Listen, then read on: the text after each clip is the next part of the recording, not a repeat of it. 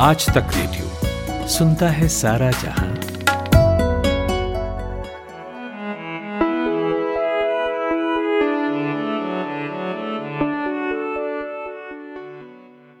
दुनिया में सब झगड़े जंग से नहीं सुलझते, मामला दो देशों का हो तो मसला और भी पेचीदा हो जाता है। वहाँ काम आती है डिप्लोमेसी। कूटनीति सिर्फ़ आजकल का ही नहीं, बल्कि बरसों पुराना तरीका है मतभेदों को सुलझाने का।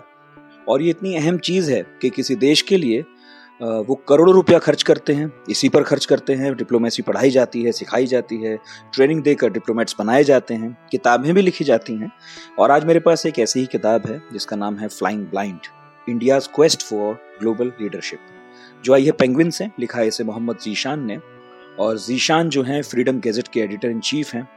इसके अलावा देश विदेश के बहुत सारे अखबारों में लिखते हैं।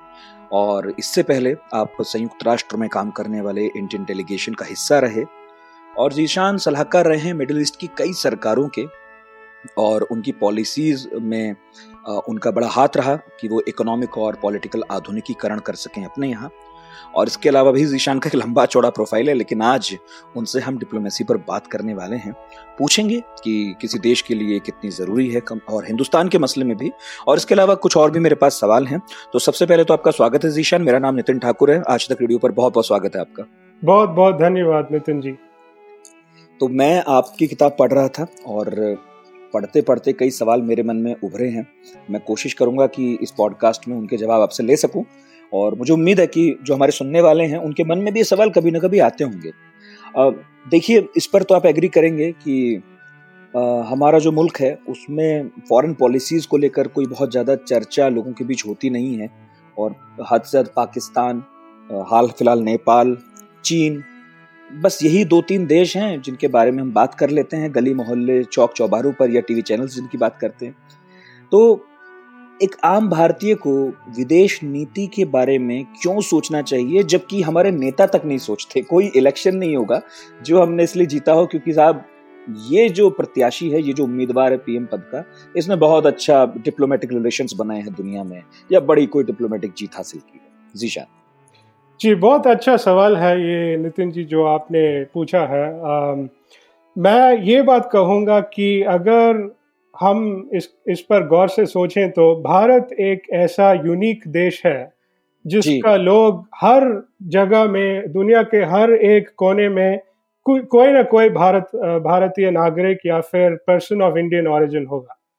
आ, और अगर आप फॉरेन मिनिस्ट्री या विदेश मंत्रालय के डॉक्यूमेंट्स और स्टैटिस्टिक्स को देखें तो और मैं किताब में भी लिखता हूँ कि दुनिया में सिर्फ़ तीन ही देश में ऐसा देश है जि, जि, जिसमें एक भारतीय नागरिक या पर्सन ऑफ़ इंडियन ओरिजिन नहीं है एक है वैटिकन सिटी yes. जो जिसमें पोप रहते हैं और सेकंड. है सैन मरीनो जो एक छोटा सा सिटी स्टेट है यूरोप में और mm-hmm. तीसरा है पाकिस्तान तो ये तीन देश को छोड़कर हर एक देश में दुनिया में जो भी देश है लगभग 200 देश हैं। हर देश में एक भारतीय नागरिक नहीं तो एक पर्सन ऑफ़ इंडियन ऑरिजिन होते हैं। हम्म। तो मुझे बहुत अजीब लगता है कि भारतवासी या भारतीय नागरिक या फिर आ, हमारे पॉलिटिशियंस जो हैं या फिर हमारा मीडिया जो है ये आ, दुनिया के हर देश का कोई भी कवरेज नहीं मिलता है हमारा इंडियन मीडिया में। बहुत ही अजीब बात है क्योंकि जो भी देश में इंडियन सिटीजन होते हैं या फिर पर्सन ऑफ़ इंडियन ओरिजिन होते हैं उनको तो इंडियन गवर्नमेंट या भारत सरकार के साइड से इन्फ्लुएंस होना ज़रूरी है क्योंकि उनको बहुत सारा मदद चाहिए वहाँ पर रहने के लिए वहाँ पर हम्म। काम करने के लिए वहाँ पर बेसिक राइट्स लेने के लिए और वहाँ पर इज़्ज़त मिलने के लिए भी भारत सरकार के साइड से इन्फ्लुएंस लगना चाहिए उनको। तो यही हम्म। तो मेरा बात है। हम्म। इसके अलावा आपने खैर उन लोगों की बात की जो बाहर रहते हैं भारतीय हैं। लेकिन भारत में रहने वाले लोगों के लिए फॉरेन पॉलिसी क्यों अहम होनी चाहिए? मैं ये सवाल कर रहा था। क्योंकि आ, अमेरिका को अगर हम देखते हैं तो वहाँ ये बहुत इम्पोर्टेंट इशू हो जाता है। जी। या इसके अलावा अगर बाकी देशों की बात करें यूके में भी डेफिनेटली वो भी इसे इम्पोर्टेंट मानते हैं। चीन भी मानता है। और हम जो दुनिया में जगत गुरु बनना चाहते हैं जो दुनिया के लीडर बनना चाहते हैं वहाँ इस चीज़ को लेकर कोई बहुत जागरूकता नहीं है। तो इसका कारण क्या मानते हैं नहीं देखिए आप आपका सवाल का भी पहला सवाल का भी ठीक से जवाब देता हूँ कि भारत में रहने वालों को फॉरेन पॉलिसी क्यों उतना महत्वपूर्ण है? ये इसीलिए है क्योंकि भारत की इकोनॉमी अगर आप देखें तो आज जितना ग्लोबलाइज्ड है जितना ट्रेड होता है जितना इंटरनेशनल बिज़नेस ट्रांजैक्शन होता है भारत में रहने वाले लोगों को और भारतीय कंपनियों को ये इतिहास में इतना ग्लोबलाइजेशन कभी भी नहीं हुआ है। और ये ग्लोबलाइजेशन बढ़ता ही रहेगा क्योंकि बिज़नेस के लिए बिज़नेस इंटरेस्ट के लिए ट्रेड और ग्लोबलाइजेशन या फिर इमिग्रेशन ये सब बहुत ही महत्वपूर्ण चीज़ है। तो हम्म। एक एग्ज़ाम्पल मैं लेते हूँ मेरा प्रेफिस में किताब के पहले पेजों में। कि। अगर आप इंडियन पासपोर्ट को लिए तो पासपोर्ट इंडेक्स में इंडियन पासपोर्ट बहुत ही खराब रैंकिंग में है अभी। ताजिकिस्तान के इक्वल है और ब्राज़ील जिम्बाब्वे सब छोड़कर उससे भी नीचे है वो रैंकिंग में। जस्ट अभी आंकड़ा आया उसका। बिल्कुल अभी हाल की बात है। जी अभी हाल है अभी। तो ये इसका कॉन्सिक्वेंस क्या होता है? ये होता है कि अगर इंडियन बिजनेसमैन होते हैं या फिर इंडियन प्रोफेशनल्स होते हैं या फिर इंडियन स्टूडेंट्स होते हैं जो बाहर जाके बिज़नेस करना चाहते हैं या फिर ट्रेड करना चाहते हैं ट्रांजैक्शंस करना चाहते हैं तो उनको बहुत ज़्यादा तकलीफ़ होता है क्योंकि उनको वो अपॉर्चुनिटीज़ नहीं मिलता है क्योंकि उनको वीज़ा ही नहीं मिलता है उतना आ, आ, आ, क्या बोलते हैं उतना आसानी से तो हम्म। ये एक एग्ज़ाम्पल है ऐसा कई एग्जाम्पल्स है। यहाँ पर अगर आप श्रीलंका के साथ फिशरमैन का इश्यू लिए तो श्रीलंका के साथ भारत का बहुत ज़्यादा डिस्प्यूट हुआ है फिशरमैन के मामले में बिल्कुल। हाँ हाँ हाँ बिल्कुल। उनके साथ हमारा आइलैंड का भी झगड़ा था एक बार किसी तरह निपटाया गया। जी सही सही है। वहाँ पर एक आइलैंड का भी और वहाँ पर का जो आ, आ, क्या बोलते हैं वहाँ का सी और आ, बे ऑफ़ बंगाल का एक हिस्सा है वहाँ पर वो वाटर शेयरिंग का भी बहुत डिस्प्यूट हम्म। होता है भारतीय फिशरमैन और श्रीलंकन फिशरमैन के बीच में तो ये ऐसे दिक्कतों को अगर भारत को एक फेवरेबल सेटलमेंट करना है भारतीय भारतवासियों के लिए और भारतीय फिशरमैन के लिए भारतीय फार्मर्स हम्म। के लिए तो इसके लिए ग्लोबल इन्फ्लुएंस का बहुत ज़रूरी है और यही तो मेरा प्रेमाइस है ये ये किताब में। जी वो तो मैं समझ सकता हूँ खैर कि आप बहुत विस्तार में जाके एक एक कारण तो नहीं समझा सकते लेकिन ये अच्छा आपने बताया बिल्कुल ठीक बात है कि किसी भी देश की विदेश नीति तभी मज़बूत हो सकती है जब वहाँ के नागरिक उस पर ध्यान दे और ध्यान क्यों देना चाहिए क्योंकि ग्लोबलाइजेशन पहले के मुकाबले अब ज़्यादा है और हमारा लेना देना दूसरे मुल्कों में भी ज़्यादा हो गया है अब घर के घर में बैठ के काम चलता नहीं है।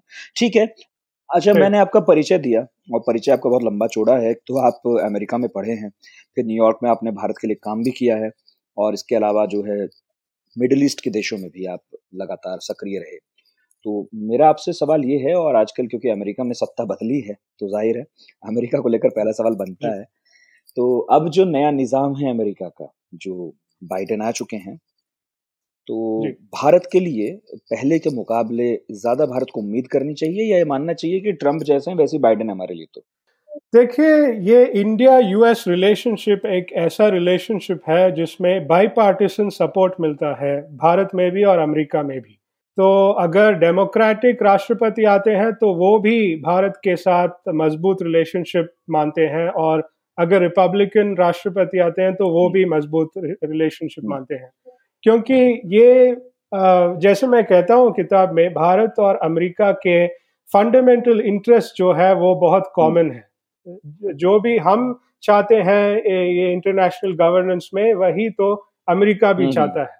ये चाइना तो चाइना का इंटरनेशनल नॉर्म्स बिल्कुल डिफरेंट है। तो इसीलिए अमेरिका लोग बोलते हैं कभी कभी और बहुत सारा बोलते हैं डेमोक्रेट भी बोलते हैं रिपब्लिकन भी बोलते हैं कि भारत को मज़बूत बनाना चाहिए। ताकि भारत काउंटर बैलेंस कर सके चाइना के अगेंस्ट हम्म। तो यही तो बेसिक फॉरेन पॉलिसी है अमेरिका का। तो मुझे लगता है कि बाइडेन के सरकार में भी यही चालू रहेगा और यहाँ पर भी ये डिफेंस पार्टनरशिप चालू रहेगा जैसा ट्रंप के साथ था। शायद एक या दो चीज़ में मुद्दों पर थोड़ा सा डिफरेंस आ सकते हैं कि डेमोक्रेटिक पार्टी में कुछ प्रोग्रेसिव्स जो होते हैं खासकर जो यंगस्टर्स होते हैं डेमोक्रेटिक पार्टी हम्म। में वो चाहते हैं कि बाइडेन के सरकार कश्मीर और आर्टिकल 370 के बारे में बात करें सिटीजनशिप अमेंडमेंट एक्ट के बारे में बात करें ऐसा कंट्रोवर्शियल सब्जेक्ट्स में भी बात करें जो ट्रंप एडमिनिस्ट्रेशन ने नहीं हम्म। किया था तो ऐसा भी दबाव आ सकता है डोमेस्टिक पॉलिटिक्स में बाइडेन सरकार हम्म। पर कांग्रेस के अंदर से यूएस कांग्रेस के अंदर से भारतीय कांग्रेस नहीं। तो अलेक्जेंड्रिया ओकेशो कॉटेस जो है या फिर बर्नी सैंडर्स जो है उनका इन्फ्लुएंस भी हम्म। लगेगा इस, इस सरकार, सरकार में और इस कैबिनेट में। जी। तो मुझे लगता है इस इस पर थोड़ा सा डिफरेंस होगा लेकिन फिर भी मुझे लगता है कि फंडामेंटली अमेरिका जो मानते हैं वो मानते हैं कि भारत का डेमोक्रेसी को मज़बूत रखें भारत का नेशनल इन्फ्लुएंस को मज़बूत रखें। ताकि भारत पॉलिटिकल स्टेबिलिटी और इकोनॉमिक ग्रोथ हम्म। के साथ चाइना को काउंटर चाइना को काउंटर बैलेंस कर सके। और आपकी किताब भी जो है फ्लाइंग ब्लाइंड उसके नीचे लिखा है India quest for global leadership तो ये जो है इसे थोड़ा डिकोड कीजिए जिस तरफ़ आपने अब इशारा भी कर दिया खैर पिछले जवाब में। तो भारत को अगर पश्चिमी ताकतें यूरोप हो चाहे अमेरिका हो अगर भारत को चीन के खिलाफ खड़ा करती हैं सपोर्ट देती हैं कि चीन को रोका जा सके। तो भी क्या ये ग्लोबल लीडरशिप का हमारा ख्वाब पूरा होगा? ऐसा नहीं लगता है कि हम कठपुतली बनकर रह जाएँगे और ये तो वही चीज़ है जिसको नेहरू ने काफ़ी कोशिश की बचाने की कि हम ना बने। नहीं, देखिए नेहरूवियन ईरा में जो इंटरेस्ट था भारत के पास या फिर नेहरू सरकार जो मानते थे भारत की इंटरेस्ट जो था, वो थोड़ा सा डिफरेंट था उस वक्त। क्योंकि भारत ने उस वक्त इकोनॉमिक सोशलिज्म पर चल रहा था। अमेरिका तो फ्री मार्केट इकोनॉमी है कैपिटलिस्ट इकोनॉमी है तो उसमें थोड़ा सा भी डिफरेंस था और इसीलिए शायद सोवियत यूनियन के साथ थोड़ा सा आइडियोलॉजिकल फ्रेंडशिप था भारत की तरफ़ से हम्म, हम्म। लेकिन अब थोड़ा सा दुनिया बदल गया है क्योंकि भारत भी अब मानता है कि अब भारत तो उतना सोशलिस्ट गवर्नमेंट कंट्रोल नहीं है भारतीय इकोनॉमी पर प्राइवेट सेक्टर का पार्टिसिपेशन बहुत नहीं वो तो बात ठीक है नहीं वो तो मैं मान जी। कि दुनिया अब तो ग्लोबल ऑर्डर भी बदला खैर वो बात तब भी अब नहीं रही। लेकिन एक खींचतान थी ना तब भी कि एक सोवियत धड़ा था एक अमेरिका का धड़ा था लेकिन अभी भी इसी तरह का कुछ हो गया एक तरफ़ चीन आ चुका है एक तरफ़ अब अमेरिका का धड़ा हो चुका है। तो मैं केवल ये पूछ रहा हूँ कि वो जो खींचतान भारत को लेकर तब थी वही खींचतान किसी दूसरे रूप में अब भी तो है और तब हमने कोई पाला नहीं चुना। आज हम लग रहा है कि एक पाले में खड़े भी हैं और होना चाहते भी हैं। मैं केवल ये पूछ रहा हूँ कि धर्म संकट तो बदला नहीं है तो हमने समाधान बदल दिया क्या? सोल्यूशन बदल दिया? अब हम पाले में खड़े होने को राज़ी हैं? सही होगा ये? नहीं, इसका जो सरकार, भारत सरकार जो समझता है, इसका आंसर ठीक ठाक क्लियर नहीं है मेरे हिसाब से, क्योंकि। कभी कभी बोलते हैं कि नॉन अलाइनमेंट चाहिए कभी कभी बोलते हैं कि अमेरिका के साथ जाना चाहिए कभी कभी बोलते हैं शायद चाइना के साथ कॉम्प्रोमाइज हो सकता है। वुहान स्पिरिट जो हो रहा था वो भी हुआ था। तो इसीलिए मैंने किताब का टाइटल दिया था फ्लाइंग ब्लाइंड तो क्योंकि मुझे तो लगता है कि हमारे तरफ़ से एक क्लियर स्ट्रैटेजी नहीं है फॉरेन पॉलिसी का जिससे हम बोल सकते हैं कि नहीं नॉन अलाइनमेंट ही हमारा इंटरेस्ट है या फिर नहीं अमेरिका के साथ ही अलायंस हमारा इंटरेस्ट है या फिर चाइना के साथ अलायंस ही हमारा इंटरेस्ट है। मेरा किताब में हम्म। जो आर्ग्यूमेंट हो रहा है ये मैं बात क्या हम्म। कर रहे हैं मैं बोल रहा हूँ कि अमेरिका की मैं आ, मैं यही लॉजिकल चेन ऑफ़ थॉट है मेरा कि अगर हमें एक क्लियर फॉरेन पॉलिसी चाहिए तो हमें फ़र्स्ट बोर्ड को जाके बेसिक इंटरेस्ट जॉट डाउन करना पड़ेगा भारत का बेसिक इंटरेस्ट क्या है अमेरिका की बेसिक इंटरेस्ट क्या है? चाइना का बेसिक इंटरेस्ट क्या है? उनका पॉलिटिकल इकोनॉमिक डोमेस्टिक इंटरेस्ट क्या है? वगैरह वगैरह सब। और इसका हिसाब से हमें बोलना पड़ेगा कि देखो इंडिया और अमेरिका के बीच में बहुत सारा कॉमनैलिटी है तो हम इस कॉमनैलिटी पर एक साथ चल सकते हैं। और चाइना के साथ बहुत सारा कॉन्फ्लिक्ट ऑफ़ इंटरेस्ट है तो इस कॉन्फ्लिक्ट ऑफ़ इंटरेस्ट को हमें रिजॉल्व करना पड़ेगा। तो यही तो बेसिक चेन ऑफ़ थॉट है uh, मेरा।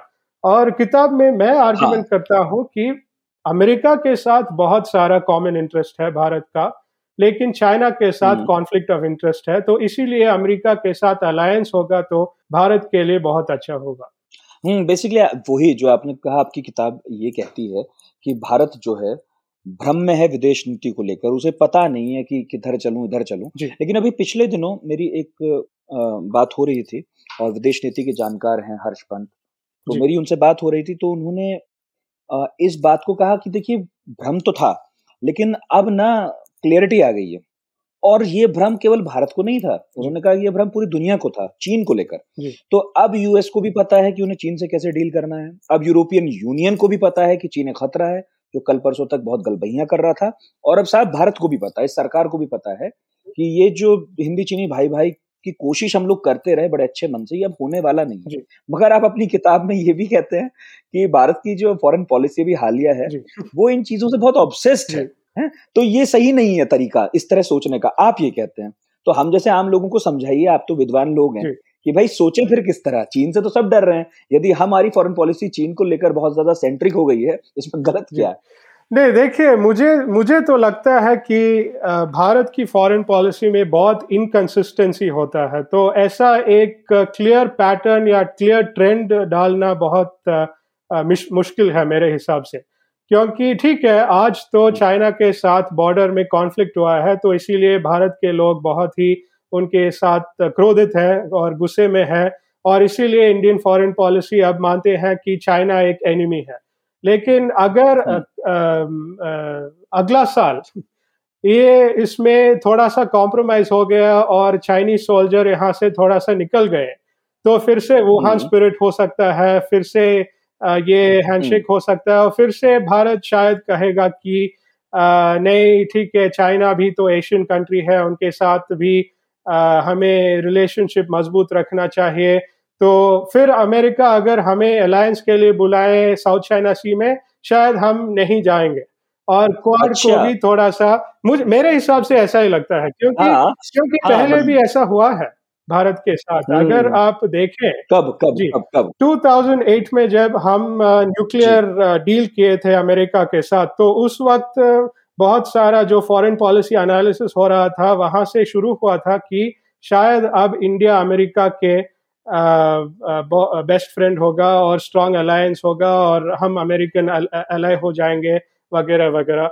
लेकिन फिर भी ऐसा लग रहा था कि हमें तो चाइना का बहुत मिस्ट्री था और कंफ्यूजन था। और वहाँ से लेकर अगर आप पिछले कई साल को देखें तो हर दो या तीन साल में चाइना आके जाता है। तो बॉर्डर में कॉन्फ्लिक्ट होते रहता है, लद्दाख में होता है, डोकलम में होता है फिर से लद्दाख में होता है या फिर अरुणाचल में होता है, ये हर दो तीन साल ऐसा ही हो रहा था। तो अब जो हो रहा है लद्दाख में, मेरे हिसाब से ये तो उतना नया नहीं है। ये तो चाइनीज़ मिलिट्री स्ट्रैटेजी है, जो कई सालों से ऐसा ही आ रहा है। लेकिन वो लोग आएँगे, फिर थोड़ा सा रहकर थोड़े महीने के बाद वापस जाएँगे या फिर थोड़ा सा कॉम्प्रोमाइज करेंगे, फिर दो साल के बाद फिर से अटैक करेंगे अग्रेशन करेंगे। यही इसीलिए करें क्योंकि जी, क्योंकि वो मानते हैं कि इंडिया को कंफ्यूज रखे तो यही उनका स्ट्रेटजी है। अच्छा। हाँ तो बस हमारे लिए तो अभी इंटरेस्टिंग है, क्योंकि भाई आप जैसे दूसरे विद्वान ये कहते हैं, अब हम कंफ्यूज नहीं है, अब तो क्लियर है, अब तो हम लड़के ही रहेंगे, एकदम जम कर रहेंगे, जो वो कहेंगे हम दुगना कहेंगे। और आपका ये कहना है कि ऐसा नहीं है यू टर्न हो सकता है, हम थोड़ा नर्म हो सकते हैं, मुलायम हो सकते हैं, क्योंकि ये पहले भी हुआ है, ये हमारे लिए कोई नई बात नहीं है, और ये चाइना की तो पॉलिसी है, और हम ये बात समझते हैं, है ना? तो हम हाँ तो हम उन उनके खिलाफ और ज़्यादा लड़ने की तरफ़ नहीं बढ़ने वाले हैं साथ रहेंगे ठीक है ओके। ये बताइए आपने जो लिखा है फ्लाइंग ब्लाइंड ये एक तरह का ताना है? भारतीय विदेश नीति नहीं देखिए अगर फ्लाइंग ब्लाइंड हो तो अभी फ्लाइंग है तो ऐसा नहीं है कि भारत कहीं भी नहीं जा रहा है फ्लाइंग कर रहे हैं। नहीं मेरे हिसाब से इसीलिए मैं ये टाइटल दिया था क्योंकि मेरे हिसाब से इंडियन इंडिया जो है भारत का देश राष्ट्र जो है बहुत ही मज़बूत देश है बहुत ही मज़बूत राष्ट्र है। हमारे पास बहुत ज, जैसा प्रधानमंत्री मोदी जी कहते हैं थ्री डीज कहते हैं डेमोक्रेसी डिमांड और डेमोग्राफी ऐसा है कि हम्म। भारत के पास जो डेमोक्रेसी है ये बहुत ही यूनिक डेमोक्रेसी है। और भारत के पास यंग पॉपुलेशन है जो कई देशों में नहीं है चाइना में भी नहीं है वहाँ पर भी एजिंग हो रहे हैं अब। और डिमांड जो है हमारा कंज्यूमर मार्केट एक ग्रोइंग कंज्यूमर मार्केट है, बहुत बड़ा है। तो यही, ये भी भारत का एक एडवांटेज है और स्ट्रेंथ है। तो फिर मिलिट्री में अगर आप देखें तो भारत के पास अब थर्ड लार्जेस्ट मिलिट्री है। थर्ड लार्जेस्ट मिलिट्री स्पेंडिंग भी है और लार्जेस्ट आर्म्स इम्पोर्टर है। तो दुनिया में कई देश जैसे इसराइल रशिया और फ्रांस और अमेरिका भी बहुत लोगों भारत के साथ आके आर्म्स स्टील करना चाहते हैं ताकि उनको भी बेनिफिट हो। तो ये सब इन्फ्लुएंस का एक अंग होता है मेरे हिसाब से। तो अगर आप देखें तो India is a very powerful country मेरे हिसाब से। लेकिन जो हो हम्म। रहा है भारत में हमें ये इन्फ्लुएंस बढ़ाना या फिर इस इस एडवांटेजेस को ठीक से इस्तेमाल करना इसीलिए नहीं आ रहा है मेरे हिसाब से क्योंकि हमारा फॉरेन पॉलिसी बहुत कंफ्यूज है इनकन्सिस्टेंट है यू टर्न्स होता है बेसिक इंटरेस्ट नेशनल इंटरेस्ट के बारे में ठीक ठाक से विचार नहीं हुआ है तो ये फंडामेंटल इंटरेस्ट हम्म। के बारे में ठीक ठाक से डिस्कोर्स नहीं हुआ है तो इसीलिए मेरे हिसाब से India is flying but India is flying blind क्योंकि हमें डायरेक्शन हम्म। दिशा एक ठीक ठाक से नहीं हो रहा है ओके okay. आपकी किताब में दो चैप्टर हैं the old guard the new guard जी इसमें आप क्या बता रहे हैं बेसिकली क्या आप पुरानी पॉलिसी से खुश नहीं है भारत की? नहीं, ये भारत के रेलेवेंट नहीं है। वो दो चैप्टर जो है ओल्ड गार्ड का मतलब है अमेरिका की पॉलिसीज़ तो मैं ये ग्लोबल। कॉन्टेक्स्ट से देख रहा हूँ। तो फ़र्स्ट टू थ्री चैप्टर्स जो है वो भारत के बारे में है। फ़र्स्ट टू बारे में है बिल्कुल फिर चीन के बारे में। हाँ मतलब मुझे बता देना चाहिए जो लोग पढ़ना चाहें कि पहले दो तीन चैप्टर भारत के बारे में फिर एक चीन के बारे में भी है और फिर अमेरिका के बारे में जिसमें भारत है क्योंकि भारत इसलिए है क्योंकि किसी ने एक बहुत इंटरेस्टिंग बात कही थी अभी कुछ दिन पहले कि भाई जो अमेरिका का चुनाव होता है ना वो ऐसा लगता है कि सबका चुनाव है और अब तो ये लगता है कि भारतीयों को भी वोटिंग का अधिकार मिलना चाहिए और ऐसी सबको मिलना चाहिए क्योंकि जब पूरी दुनिया का फ़र्क मतलब पूरी दुनिया को फ़र्क पड़ता ही है अमेरिका की सत्ता परिवर्तन से तो पूरी दुनिया को वोटिंग का अधिकार होना चाहिए कि हम भी चुनेंगे अमेरिका का राष्ट्रपति कौन होगा। तो जो दो चैप्टर आपके बाद वाले भी हैं उसमें भी अमेरिका ने जिस तरह से दुनिया को डील किया अपने ढंग से या दुनिया के ढंग से वो खुद डील होता रहा जो। भी किया उसमें भारत की भूमिका से आप खुश नहीं है क्या? शायद मुझे ऐसे पूछना चाहिए था। थोड़ा सा ट्रांसलेट कीजिए वो। लास्ट जो दो शब्द अच्छा, था। मैंने कहा कि आ, अमेरिका ने जिस तरह से दुनिया को पिछले पहले डील किया और जैसे अब डील कर रहा है तो मैं ये कह रहा था कि क्या आप भारत के रोल से जो उसने निभाया उस दौरान उससे खुश नहीं दिखे मुझे? उससे खुश नहीं थे क्या? नहीं ये भी बात सही है। मुझे तो थोड़ा सा आ, आ, ये इसके बारे में डिसएग्रीमेंट है कि भारत का पॉलिसी नॉन अलाइनमेंट पॉलिसी रहा है। मुझे तो ऐसा लगता है कि अमेरिका के साथ मज़बूत अलायंस होना चाहिए क्योंकि इंटरेस्ट का बहुत कन्वर्जेंस है भारत और अमेरिका के बीच में। आ, लेकिन वो ओल्ड गार्ड का चैप्टर जो है वो उसका ओवरऑल कॉन्टेक्स्ट है अमेरिका ने इंटरनेशनल स्टेज में वर्ल्ड ऑर्डर को कैसा बनाया। और न्यू गार्ड में मैं बात कर रहा हूँ भारत को वर्ल्ड वर्ल्ड ऑर्डर में क्या करना चाहिए? और भारत को कैसा ये वर्ल्ड पावर होना चाहिए? वो भारत का एक फॉरेन पॉलिसी विजन है। तो अमेरिका हुआ ओल्ड गार्ड और भारत हुआ न्यू गार्ड कि अमेरिका अब थोड़ा सा रिट्रीट में है इंटरनेशनल अफेयर्स में। आ, वो अब भी होगा शायद बाइडन के पास भी। बाइडन ने अभी रिजॉइन किया है डब्ल्यू एच ओ और पेरिस क्लाइमेट अकॉर्ड को। तो थोड़ा सा यू टर्न हो रहा है वहाँ पर भी कि क्योंकि ट्रंप ने बहुत सारा, बहुत अनकन्वेंशनल चीज़ किए थे तो वो सब थोड़ा सा रिवर्स कर रहे हैं, वो नॉर्मल कर रहे हैं वहाँ पर अमेरिका में। लेकिन फिर भी अमेरिका मेरे हिसाब से थोड़ा सा रिट्रीट में है, क्योंकि वो लोग मानते हैं कि भाई हम हर जगह जाके, हर देश के लिए ये करते हैं, वो करते हैं, लेकिन वो हमारे लिए कुछ नहीं कर कर रहे हैं। ऐसा एक थोड़ा सा अनइनफॉर्म भी है ये डिस्कोर्स लेकिन उसका थोड़ा सा लॉजिक भी है क्योंकि अमेरिका ने यूएन में बहुत सारा एक्सपेंस किया है और इंटरनेशनल ऑर्डर मेंटेन करने में बहुत सारा एक्सपेंस किया है। तो मेरे तो हिसाब से मानते हैं? जी जी जी बताइए जी तो मेरे हिसाब से न्यू गार्ड जो है अब अमेरिका थोड़ा रिट्रीट में है तो इंडिया को अब अपॉर्चुनिटी है कि भारत अब उनका ग्लोबल इन्फ्लुएंस बढ़ा सके कि हमारा ग्लोबल इन्फ्लुएंस बढ़ा सके क्योंकि उसके लिए अब अपॉर्चुनिटी है और स्पेस भी है। यही मेरा सवाल है कि अमेरिका ओल्ड गार्ड था न्यू गार्ड के लिए आप भारत का नाम कह रहे हैं लेकिन एक्चुअली न्यू गार्ड कौन होगा? ये जो वर्ल्ड ऑर्डर में तब्दीली आ रही है इसमें आप मान रहे हैं मैं समझ रहा हूँ कि अमेरिका वो बात तो नहीं है उसमें जो पहले थी। तो क्या भारत सच्चे अर्थों में उसका उत्तराधिकारी बनेगा या चाइना बनेगा या फिर रशिया होगा?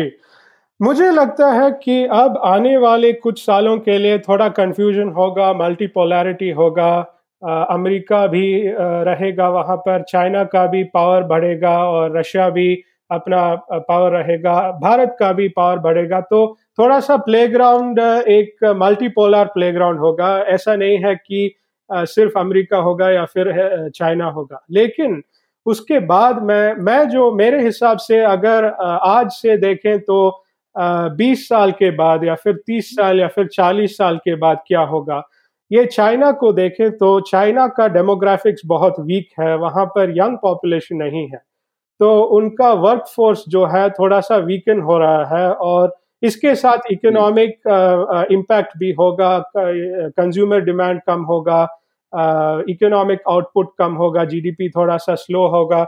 और अभी हो रहा है अभी अभी से ही हम देख रहे हैं कि चाइना का जीडीपी ग्रोथ थोड़ा सा थोड़ा सा कम हो रहा है वो बोल रहे हैं कुछ हाँ. लेकिन मेरे हिसाब से ऐसा लगता है कि उनका भी फिगर्स और नंबर्स में थोड़ा सा गड़बड़ है क्योंकि ये सोवियत यूनियन के टाइम में भी ऐसा दिख रहा था कि सोवियत यूनियन थोड़ा सा डेटा टैंपरिंग कर रहा था और और शा, शायद चाइना भी कर रहा है शायद तो क्योंकि हम्म, उनका फंडामेंटल्स हम्म। जो है वो थोड़ा वीकन हो रहे हैं डेमोग्राफिक साइड से और रिस्ट्रक्चरिंग हो, हो रहा है इकोनॉमी में। इंफ्रास्ट्रक्चर सेक्टर थोड़ा सा प्रॉब्लम में है। कॉरपोरेट डेट बहुत ज़्यादा है। हाउस होल्ड डेट भी बहुत बढ़ रहा है। तो चाइना में बहुत सारा प्रॉब्लम्स है। तो मेरा हिसाब से और रशिया हम्म। में भी ऐसा ही है। रशिया रशिया को आप अगर देखें तो उनका बिगेस्ट एडवांटेज जो है वो मिलिट्री है। तो वो मिलिट्री प्रोडक्शन हम्म। करते हैं और उसको एक्सपोर्ट करते हैं। लेकिन डोमेस्टिक इकोनॉमी बहुत ही वीक है और पॉपुलेशन भी कम है। और आ, आ, कुछ लोग कहते हैं कि कई साल से वो रिसेशन में है क्योंकि सैंक्शंस मिला है ऑयल एंड गैस सेक्टर पर यूरोप की तरफ़ से। तो उसका भी बहुत दबाव पड़ रहा है रशियन इकोनॉमी में। तो मैं नहीं मानता कि रशिया शायद ग्लोबल पावर हो सकता है। वो पावरफुल रहेगा लेकिन यूनिपोलर नहीं बन सकता। तो मेरे हिसाब से हम्म। अगर आप देखें तो सिर्फ़ अमेरिका और भारत के पास वो फंडामेंटल्स है कि वो उनका इकोनॉमी बढ़ा सके ताकि वो एक यूनिपोलर वर्ल्ड में रह सके भारत के पास हम्म। जो यंग पॉपुलेशन है ये बहुत ही बड़ा एडवांटेज है जो अमेरिका के पास भी नहीं है तो अगर ये ये भी तो डबल एज स्वॉर्ड होता है अगर हम हमारा यंग पॉपुलेशन को एजुकेट करके उनको जॉब्स नहीं दिया तो वो डिजास्टर बन जाएगा। लेकिन अगर हम उनको एजुकेट करके ठीक ठाक जॉब क्रिएशन कर सकें तो मुझे लगता है कि तीन ती, तीस चालीस साल के बाद भारत के पास अपॉर्चुनिटी हम्म। रहेगा कि वो आज जैसा अमेरिका है वैसा भारत बन सकता है। तीन तीस हम्म, तीस चालीस साल बाद। क्योंकि यही डेमोग्राफिक तो, प्रोजेक्शन है। अच्छी अच्छी भविष्यवाणी है बढ़िया लेकिन इसके लिए तो मुझे लगता है कि हमें फॉरेन पॉलिसी का फाउंडेशन बढ़ना पड़ेगा। तो इसीलिए ये बुक मैंने लिखा हो फ्लाइंग ब्लाइंड बिल्कुल। अच्छा मेरा आखिरी सवाल है आपसे क्योंकि आपने मिडिल ईस्ट में काफ़ी काम किया कई सरकारों के लिए और बहुत इंटरेस्टिंग है मिडिल ईस्ट मिडिल ईस्ट में मतलब आमतौर पर हिंदुस्तानी वहाँ के समीकरण नहीं समझते। सबको ऐसा लगता है कि कुछ मुसलमान देश हैं जो आपस में लड़ रहे हैं। लेकिन उनके बीच में वो कितना कॉम्प्लेक्स लड़ाई है, कितनी जटिलताएँ हैं, और सब केवल इस्लाम के नाम पर तो वह लड़ भी नहीं रहे हैं, वह लड़ाई किसी और ही तरह की है। तो भारत को लेकर मिडिल ईस्ट के अंदर, मिडिल ईस्ट के भीतर भारत को लेकर कितनी दिलचस्पी है? क्या केवल वो लोग रूस या अमेरिका की तरफ़ ही देखते हैं और अब चीन, या फिर भारत को लेकर भी कुछ दिलचस्पी है और भारत भी वहाँ कोई रोल निभा सकता है? देखिए दुनिया में जो भी रीजन है उसमें बहुत ही मुश्किल रीजन होगा मिडल ईस्ट मेरे हिसाब से क्योंकि वहाँ पर जैसे आपने कहा था बहुत कंफ्यूजन होता है और आज जो लोग लड़ रहे हैं कल वो लोग दोस्त बन बन जाते हैं। जैसा अब अरब वर्ल्ड और इसराइल के बीच में जा रहा है। तो वहाँ पर आज का हेडलाइन डिस्प्यूट है शिया सुन्नी डिस्प्यूट यानी हम्म। सऊदी अरेबिया और ईरान के बीच में जो डिस्प्यूट हो रहा है। तो वहाँ पर हम्म। हर देश इसमें इस पर अलाइन हो हो रहा है कि इसराइल अब अरब स्टेट्स के साथ हाथ जोड़ रहे हैं क्योंकि वो मानते हैं कि ईरान के पास न्यूक्लियर वेपन आ गया तो ईरान बहुत ही बड़ा थ्रेट होगा तो उसको काउंटर करने हम्म। के लिए वो लोग अरब स्टेट्स के पास जा रहे हैं और अरब स्टेट्स ऐसा हम्म। ऐसा कैलकुलेशन कर रहे हैं कि अगर वो इसराइल के साथ हाथ जोड़ते हैं तो ईरान के खिलाफ लड़ सके उनके साथ। और फिर टर्की और पाकिस्तान भी है जो मानते हैं कि शिया सुन्नी का डिस्प्यूट मुस्लिम वर्ल्ड को डिवाइड कर रहे हैं। तो वो लोग ऐसा सोच रहे हैं कि वो एक तरफ़ से अगर यूनाइट कर सके और टर्की या पाकिस्तान मुस्लिम वर्ल्ड का लीडर बन सके तो उनका इन्फ्लुएंस और भी और भी बढ़ जाएगा। तो ऐसा बहुत सारा हम्म। एक दो तीन लेवल में चल रहा है एक शिया सुन्नी और उसका ऊपर मुस्लिम वर्ल्ड लीडरशिप का भी चल रहा है और इसमें भी घुस घुस बैठे हैं अमेरिका और रशिया वगैरह वगैरह क्योंकि वहाँ पर ऑयल रिसोर्सेज का सिक्योरिटी बहुत महत्वपूर्ण है कई देशों के लिए तो भारत का नंबर वन इंटरेस्ट होगा कि वहाँ पर स्टेबिलिटी रहे ताकि ऑयल सप्लाई का किसी भी तरह का डिस्ट्रप्शन नहीं हो, हो क्योंकि अगर ऑयल सप्लाई और ऑयल प्राइसेस में डिस्ट्रप्शन हो गया तो जैसे अमेरिका में हुआ था 1970s में वैसा ही भारत में इकोनॉमिक प्रॉब्लम होगा क्योंकि हम यहाँ पर इन्फ्लेशन बढ़ जाएगा और कई इन्वेस्टमेंट भी का का प्रॉब्लम हो जाएगा तो ऑयल सप्लाई का डिस्ट्रप्शन को काउंटर करना यही तो भारत का नंबर वन इंटरेस्ट होगा मेरे हिसाब से। दूसरा इंटरेस्ट जो भारत का बहुत यूनिक इंटरेस्ट है वो है कि भारत का डायस्पोरा वहाँ पर बहुत ही बड़ा डायस्पोरा है। अगर आप विदेश मंत्रालय की स्टैटिस्टिक्स देखें तो वो देश जहाँ पर सबसे ज़्यादा भारत नागरिक या पर्सन ऑफ़ इंडियन ओरिजिन है वो देश हम्म। है यूनाइटेड अरब एमिरेट्स यूए क्योंकि हमारे कई लेबरर्स और प्रोफेशनल्स दुबई और अबू धाबी और शारजा में काम करते हैं तो उनका सेफ्टी और सिक्योरिटी और सऊदी अरेबिया में भी है यमन में भी है लिबिया में भी है तो उनका सेफ्टी और सिक्योरिटी भारत का बहुत बड़ा इंटरेस्ट होगा मिडिल ईस्ट हम्म। में हम हमें देखे हैं ये ऑपरेशन मिलिट्री ऑपरेशंस कई बार हो चुका है वहाँ से एवैक्यूएट करने के लिए वो बहुत ही मुश्किल मिलिट्री ऑपरेशन है और भारत इंडियन आर्मी बहुत प्रोफेशनल है और वो ऐसा कर सकते हैं लेकिन अगर भारत का इन्फ्लुएंस वहाँ पर रहे तो अगर भारत ऐसा काउंटर बैलेंस कर सके मिडल ईस्ट में कि ये हम्म। जो डिस्प्यूट है वो हॉट वॉर नहीं हुए हुए या या फिर कोल्ड वॉर में ही रह जाए तो ये इंडियन डायस्पोरा का इंटरेस्ट और सेफ्टी और सिक्योरिटी का बहुत बड़ा हिस्सा होगा। हम्म। बहुत बहुत शुक्रिया जीशान जी इतना वक्त आपने दिया और हमने ये लंबी बातचीत की। हालाँकि सवाल तो बहुत सारे हैं लेकिन वक्त की पाबंदी भी है। हम करीब आधे घंटे बात कर ही चुके हैं। और मुझे उम्मीद है कि आगे कभी भी हम विदेशी मामलों के किसी भी संकट में फंसेंगे कोई भी भ्रम होगा तो आपके पास आएँगे आप वक्त देंगे हम तफसील से बात करेंगे विस्तार से बिल्कुल बिल्कुल। मुझे तो, भी बहुत आ, आ, मज़ा आया। मुझे आ, सच कहा जाए तो मैं बहुत ही नर्वस था क्योंकि जैसे मैंने आप आपसे कहा था मैं दक्षिण भारत से हूँ तो मेरा हिंदी बहुत ही खराब है। तो इसीलिए ये फ़र्स्ट टाइम है मैं एक इंटरव्यू या कॉन्वर्जेशन हिंदी में कर रहा हूँ। तो और आपने बहुत की हिंदी बोली सच तो, तो इसीलिए मैं बहुत नर्वस था फिर भी बहुत मज़ा आया आपके साथ बात करके तो बहुत बहुत धन्यवाद नितिन जी। बहुत बहुत शुक्रिया जीशान। और फ्लाइंग ब्लाइंड किताब का नाम है और जैसा कि मोहम्मद जीशान अभी बोले खुद ही कि भाई देखिए ब्लाइंड ही सही लेकिन फ्लाई कर रहे हैं। तो ये इंडिया के लिए बहुत अच्छी बात है कि कम से कम फ्लाई कर रहा है आपको दिशा मिल जाए तो फिर कुछ हो सकता है। और एक और अहम बात उन्होंने कही है किताब तो वाकई बहुत अच्छी है। एक अहम बात उन्होंने और कही है कि तीस चालीस साल में ये मुमकिन है कि भारत जो है अमेरिका की जगह आ जाए। दूसरी बात उन्होंने ये कही कि चीन के साथ जो तनातनी का माहौल है, वो नॉर्मल हो सकता है और इसकी बहुत संभावना इसलिए भी है क्योंकि पहले भी ये होता रहा है और ये बहुत चीन की पॉलिसी से निकली हुई चीज़ें हैं, यानी कि अचानक नहीं हो रहा है, बल्कि सोच समझ कर कर रहा है। तो फिर इसका समाधान भी सोच समझ कर हो जाएगा। ये उम्मीद जीशान ने अभी अभी हमारे साथ बातचीत में जताई है। तो बहुत बहुत शुक्रिया आप लोगों का भी कि आप लोगों ने इतने धैर्य से पूरी बातचीत सुनी। मुझे उम्मीद है पसंद आई होगी। और पसंद आई हो या ना आई हो, आपको पता है रेडियो एट द रेट आज तक डॉट कॉम पर हमें लिखकर भेजी देना है। इसके अलावा सोशल मीडिया हैंडल्स हैं हमारे, चाहे हम ट्विटर पर हैं फेसबुक पर हैं इंस्टाग्राम पर हैं यूट्यूब पर हैं। जहाँ भी आप इस बातचीत को सुने, अपना रिएक्शन रेस्पॉन्स एकदम वहाँ पर लिख दें, बिना शंका, बिना किसी संकोच के। मेरा नाम नितिन ठाकुर है। आप आज तक रेडियो सुन रहे थे। आज तक रेडियो सुनते भी रहिए।